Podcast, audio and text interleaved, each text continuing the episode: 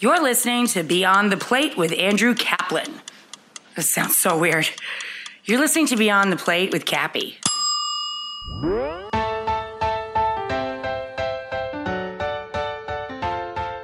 Hey everyone, this is Cappy, and you're listening to Just the Plate, a production of Beyond the Plate. Just the Plate is a short segment where chefs describe a recipe, sharing insider tips and tricks on what makes this their favorite dish. Last week, you heard from Alice Waters. Alice is a chef, author, food activist, and the founder and owner of Chez Panisse Restaurant in Berkeley, California. She also has the Edible Schoolyard, an incredible nonprofit organization. If you missed last week's episode with this food icon, please be sure to check that out. So last week, when I asked Alice to name an item from the Chez Panisse menu over the past 40 plus years they've been open that she is the most proud of, she said it would be her mesclun salad with baked goat cheese. So today you're going to hear from me talking through this recipe of Alice's. It's one of the only dishes that has remained on the menu at Chez Panisse in some form or capacity for over 40 years. Alice actually gave me her recipe You'll see tons of versions online, but this is the recipe. I'll stop talking, but this is just the plate.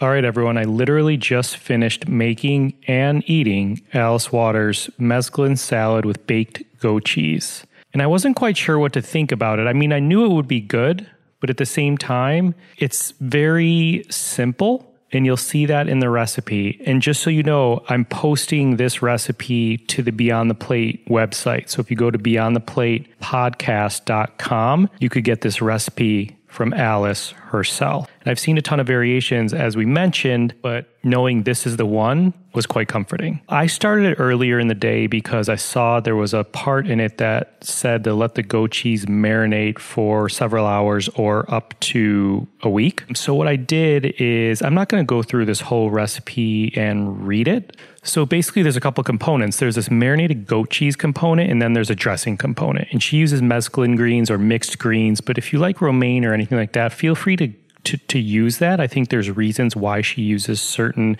ingredients. So I wanted to follow it to a T. But as a trained chef and any chef will know, I'm a big proponent of using a recipe as a guide. So if you like this goat cheese to use for another salad, go ahead and do it. If you like the dressing, go ahead and do it. It's a really interesting technique, one that I've never really done. But again, I'm not going to go through the recipe with all the ingredients and amounts. I'm basically going to talk about how it went down. So I bought a log of goat cheese like you would see in a grocery store, and I cut it into, as the recipe does say, about half inch circles. I wasn't sure, I know goat cheese is kind of temperamental and slicing it isn't that easy. It could crumble. So I actually stuffed it in the freezer for about 10 15 minutes to try and firm it up like you would do meat if you wanted to cut it easier for a stir fry or something. But what happened, I took it out and it cut okay. I tried a couple different things. I used a knife and I cut it just regular with a knife and then I dipped a knife in hot water like you would do when you're cutting a birthday cake. And I also used dental floss because I've heard that a good tip for cutting goat cheese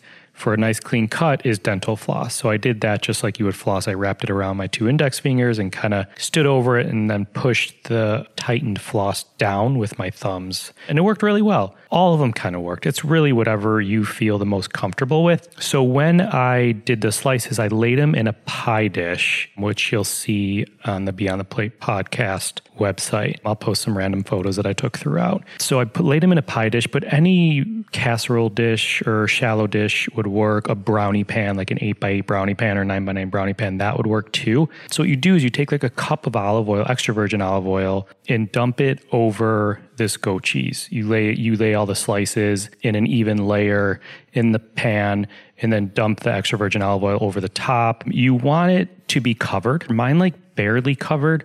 So there's two things I want to tell you. I actually took a fork and kind of lifted the slices a little bit just to make sure the olive oil got underneath it. You sprinkle some herbs on top. You sprinkle some chopped up rosemary and chopped up thyme.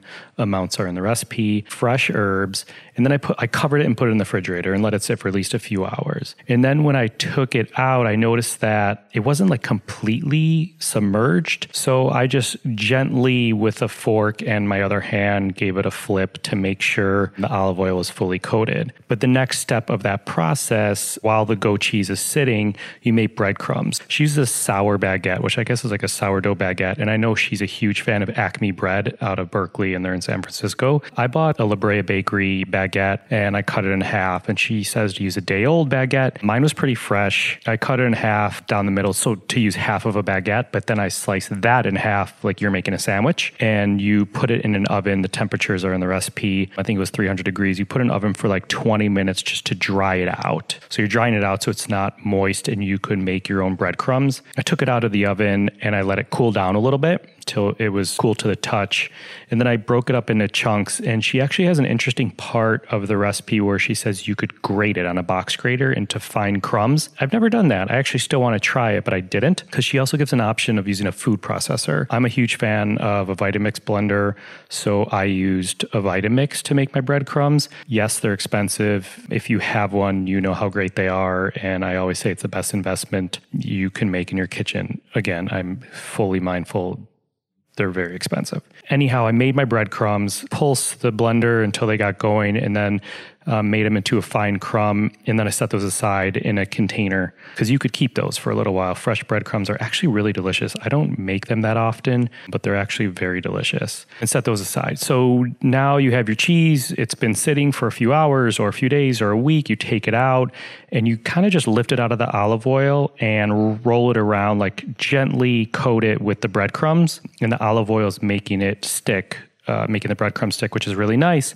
And then I lined a small baking sheet, like a cookie sheet, a small one, with foil, and I gave it just a little light spray of cooking spray, just so there was no stick factor. And uh, a little tip what I do is I take like a teaspoon of breadcrumbs if I'm ever breading something and I put it on the cookie sheet and then laid the cheese on there just for a little extra breadcrumb if I missed a spot, you know, that's facing down. You put the cheese, wait till the last minute because you kind of want this cheese hot when you make the salad. So I put the cheese in the oven. Um, I think it's around 400 for six minutes, it says. I usually go a minute or two early just to you know, set my timer just to check it. Did need the full six minutes. I actually made a second batch and did it about six and a half, seven. You don't want the cheese to melt, but you just want it to be soft. Right when the cheese is done, it could sit for a second just to you don't want it to cool. You still want it to be hot, but um, there's a dressing. She makes a pretty basic vinaigrette. She uses red wine vinegar and sherry vinegar, salt, some more extra virgin olive oil, and there she gives an option to use walnut oil instead of extra virgin olive oil. I thought I had some, I didn't, so I went all extra virgin olive oil. But you could use one or the other or a combination. Next time I would love to try a combination. Actually, walnut oil is really nice and fragrant. And then you use your mixed greens. And Alice Waters I feel like she underdresses her greens a little bit in a positive way because she wants to highlight the flavor of the greens. So gently toss the greens. Don't bash them with the tongs or your hand and douse them with dressing so they're all soggy. Drizzle a little bit of the vinaigrette on it. Gently toss it with your hands or a utensil till they're just coated. You want them just coated. And pass more vinaigrette at the table if you want. And then I put a nice little handful. I use shallow bowls because I like them but put it on a salad plate or shallow bowl or regular plate in the middle, and then use a fish spatula, which is that really thin kind of diagonally shaped spatula or a thin utensil to lift it off of the baking sheet. It's very delicate, but it may break, but don't worry, just kind of be confident and just shove the spatula under there and lay two pieces, about two pieces per per salad. And that's it. It's really simple. It's really delicious. I used to work in a kitchen where we did a, a cheese salad, but it was like a breaded, like a standard breading procedure, breaded fried goat cheese piece. And don't get me wrong, it was delicious, but this kind of gave the same flavor profile. It was that tangy goat cheese with the crispy breadcrumbs. These breadcrumbs don't get like super dark golden brown, and that's okay. You can toast them if you want. I, I think that's actually a pretty good idea. I didn't, but they get a tiny bit of color in the toaster, but that's all it needs. And it was really delicious. And it's a great meal in and of itself, but back to where I started. I wasn't sure, being the simplicity of this dish, how is this going to be for a full dinner?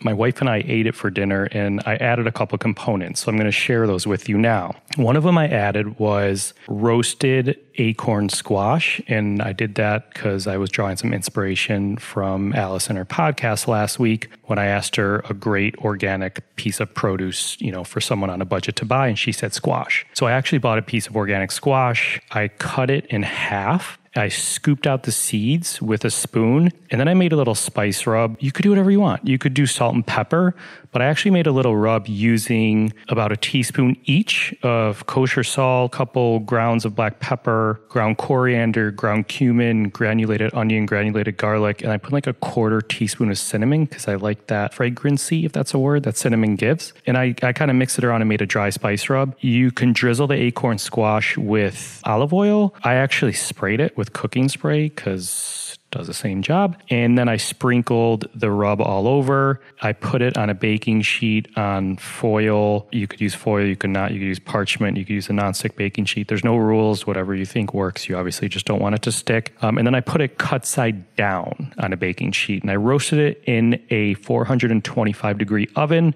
it was pretty much done at about 25 minutes. I maybe have gone, would have gone a minute or two or few shorter, but that's it. I took it out of the toaster. I let it cool. You could eat the skin. There's tons of, of nutrients in there. I actually treated it almost in a weird way. I've never done this, but I just did it on a whim, like avocado.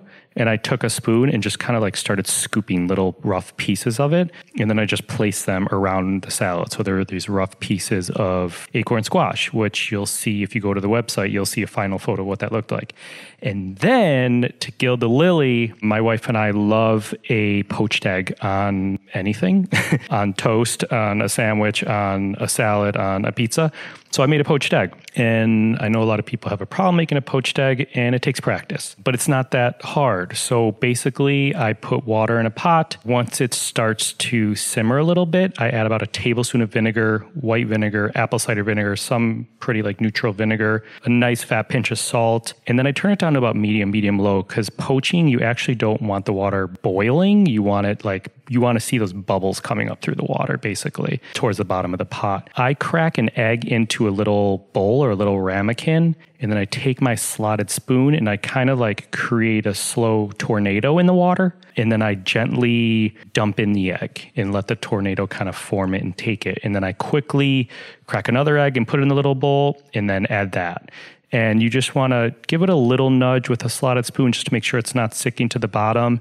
And if you want a good like runny yolk, I'd say about three minutes if you have it at the right temperature. If it's boiling, it may be a little less than three. If it's not, figure about three minutes. But you could lift it up, lift the egg up with a slotted spoon, and just kind of like poke at the yolk. If it's really soft, it's going to run. If it's more firm, it's not going to run. So I lifted that out and then I just gently placed the poached egg on top of the salad. So we had a beautiful salad with Alice Waters vinaigrette and her baked goat cheese, some roasted squash around there, and a poached egg. And it was fantastic. I hope you enjoy it. I'm a big fan of a good salad recipe. There's incredible salads out there. Get creative, have fun with it. And I really hope you enjoy this recipe. And again, um, the website is beyondtheplatepodcast.com. And I'll have Alice's original recipe as well as pictures that I did along the way. Thank you.